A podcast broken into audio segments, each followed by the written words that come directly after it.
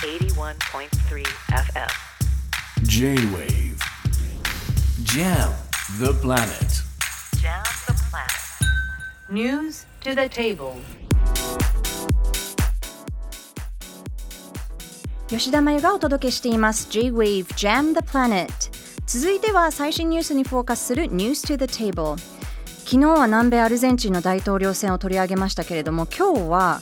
イギリスの EU 離脱いわゆるブレグジットの後に大手企業も急増して大注目されているオランダ。近年日本からの移住者も増えていますけれどもそんなオランダでは史上最長の13年間政権を担当したルッテ首相が長期政権を率いてきたんですけれども今年の夏移民をめぐる問題で連立政権が崩壊してこのルッテ首相も引退を表明しています。そして明日22日に新しいリーダーを決める下院選挙が投票となります。今日は千葉大学教授でオランダ政治史ヨーロッパ比較政治にお詳しい水島二郎さんにお電話でお聞きしていこうと思います。水島さんよろしくお願いします。よろしくお願いします。はい、あのまずですねオランダなんですけどもあの日本でもまあ馴染みはある国ですが経済状況などあまり知られていないと思うんです。まずオランダの経済状況そして政治的な方向性について教えてください。はい。オランダという国は人口が約1800万人で、はい。小国ではあるんですが、1人当たりの GDP が約5万5000ドルと、はい、経済的にはかなり豊かな国であるんですね。はい。また、オランダといえばチューリップが日本でも有名ですけど、ね。はい。農産物の輸出額が世界で第2位というのも興味深いところなんです。はい。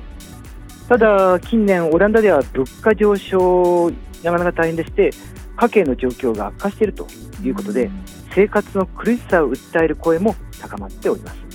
そしてその不満が政治にも向かっているという状況なんですね。なるほどちょっとまあ物価が上がってるっていうのは日本と似たよ状況だとも思うんですけれどもそこでまああの今回の選挙を経て13年ぶりに新たなオランダのリーダー誕生する予定ですけれども今回の選挙、なんか非常に多くの政党が競っているように見えるんですがこの主要政党はどこなのかそしてどんな政策が争点にされてるんでしょあえーオランダの選挙は大変あの後でもお話しますがあの、はい。多くの政党が参加しているんですがあの主要政党としましてはルッテ首相の出身である自由民主人民党、うはい。それから、えー緑の党と労働党の合同政党。はい。それから新党なんですけれどもあの農業系の農民を主体とした農民市民運動という新党はい。それからこちらはまた新党なんですがうん。新しい社会契約という行政改革を訴える政党が出てきておりましてはい。この辺りが第一党になるんじゃないか。ただはい。4党のうちどれが第一党になるかうん。ちょっと微妙なところですね。なるほど。結構新党が多いんですね。そうそのなんですね。中で政策としてはどんなところが争点にされてるんでしょう？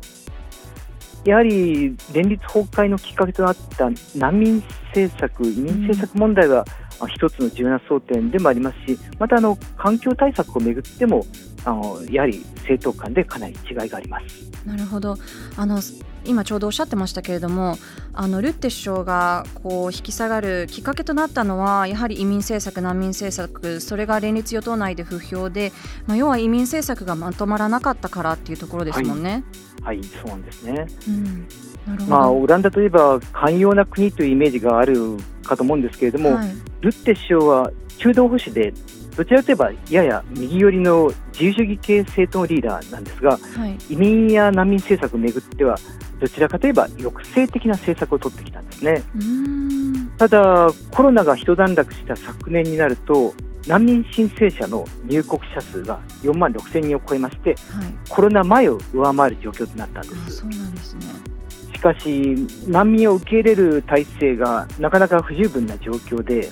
うん。オランダのその難民センター周りで多くの難民申請をしている方々が野宿するというなかなか厳しい状態になりまして、はい。その中で政府の難民対応は不十分だ、これは人権の問題だという批判の声は高まったんですが、ただ、それとは逆のですね、うん。そもそも難民を受け入れるからこうなるんだ、うん。難民を厳しく制限すべきというような立場からの主張も出てきて、はい。なかなかややこしいことになりました。うん。この中でルッテ政権は板挟み状況に立たされたんですね。はい。そしてルッテ首相の方では、やはりもともと中道保守の人ですね、難民を制限する方向で、難民の家族の呼び寄せは当面認めないという政策を出したんですが、はい。ただこれに対しては連立与党が4党あるんですけれども、うん。その4党の中で意見が割れまして、4党のうち2党が反対に回るということで、内閣はまさに内部分裂状態になっちゃったんですね。なるほど。そこでこの状況を打開して、はい。新たな首相の下で方針を決めてもらおう、民意に委ねるということで、解散・総選挙、そしてうん。ルッテの首相の退任が決まったと、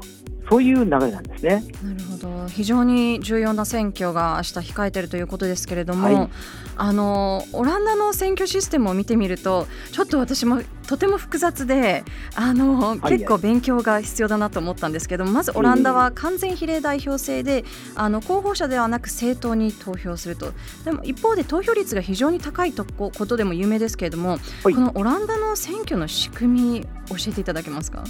はいオランダの選挙制度の面白いところはですね、はい。下院の150議席のすべてについて、比例代表で最後の1議席まで政党に議席を配分する。というところにあります。はい。これはつまり投票総数の150分の1、実にして0.67%程度の得票率を得てしまえばですね、はい国会に議員を送ることができるということなんですね。そのため、どん小党分立になることが多くて、前回の2021年選挙では、実に17党の政党が議席を獲得したんです。うん中には高齢者の利益を守る高齢者政党、イスラム教徒の移民に支えられたイスラム政党など、多様な小政党が議席を得たんですね。はいその中では単独で政党が過半数の議席を得るということはもう極めて困難です。うんうん連立政権を作ることがもう必要とならざるを得ないですね。しかも第一党でさえ得票率が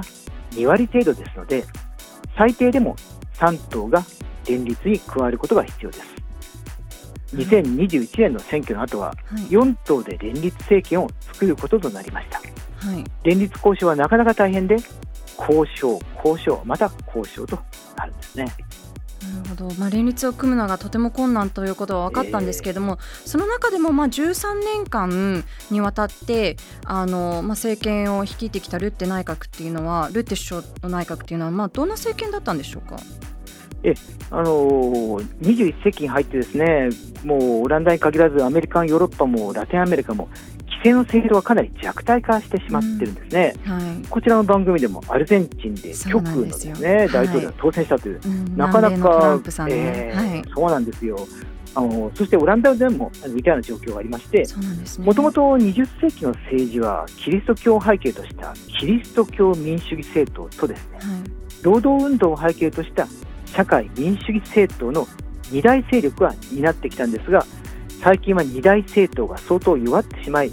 その中で中道保守の自由主義政党が約100年ぶりに政権を担うことになりまして、ルッテ政権が誕生したのが2010年だったというわけなんですね。あのーまあ、世界的に見ても既存の政党が弱体化しているというお話をしていたんですけれども、えーやっぱりまあオランダの選挙から考えてもこういう状況に陥る可能性が高いっていうのはもうしょうがないことなんですかね。そうですね、う世界的に見ておっしゃる問題は確かに出てきていると思うんですね。うん。人々があっと驚くようなことを主張して注目を集めたり、SNS でバズったり、はい。しかもそのようなあのバズりが選挙運動と一体となって展開されて、はい。えー人々を動かしていくと、うん。そういう時代となっているわけなんです。はい。特に既存の政治や既成政党そのものを批判して支持を集めていくという手法がかなり最近目立っているわけポピュリズムとも言いますよね。はいそうですねそれはこのような動きが政治の不安定なうん形を生んで思わぬ方向に国を動かしていくということもあります。例のブレグジットもその一つと言えるでしょう。はいそういう意味で世界の政治は大きな変動の中にあると言えます。はいただですね、オランダの政治を見ていると、うん既成政党の枠にとらわれない新しい勢力が出てきて、うん。さまざまな主張を展開して、その中で人々が支持できるものがあれば、議席につながって、はい。誰も支持しなければ退場していく、うん。それ自体は本来の民主主義としては健全なあり方だうん。という気もするんですね。うんなるほどね。例えば、オランダには動物党という政党があるんです。動物とはい。えー動物の権利を掲げる政党なんですが、うんえー当初はですねなんだこれはということで高松政党扱いされていたんですがはいしかしこの動物党が次第に支持を広げていましてはいむしろ動物党の主張する動物の権利はご承知の近年の動物福祉いわゆるアニマルウェルフェアの広がりの中でですね今や主流化しているという面もあるわけなんです。うんそうなんですね。はいええ本当に面白い展開だと思うんですね。うん、なるほど、まあ、本来の民主主義として誰も支持しなければ退場していく。これが本来の民主主義だ。これがオランダの選挙なんだ。そんなお話貴重なお話ありがとうございました。ありがとうございました。千葉大学教授の水島二郎さんにお聞きしました。J-Wave Jam the Planet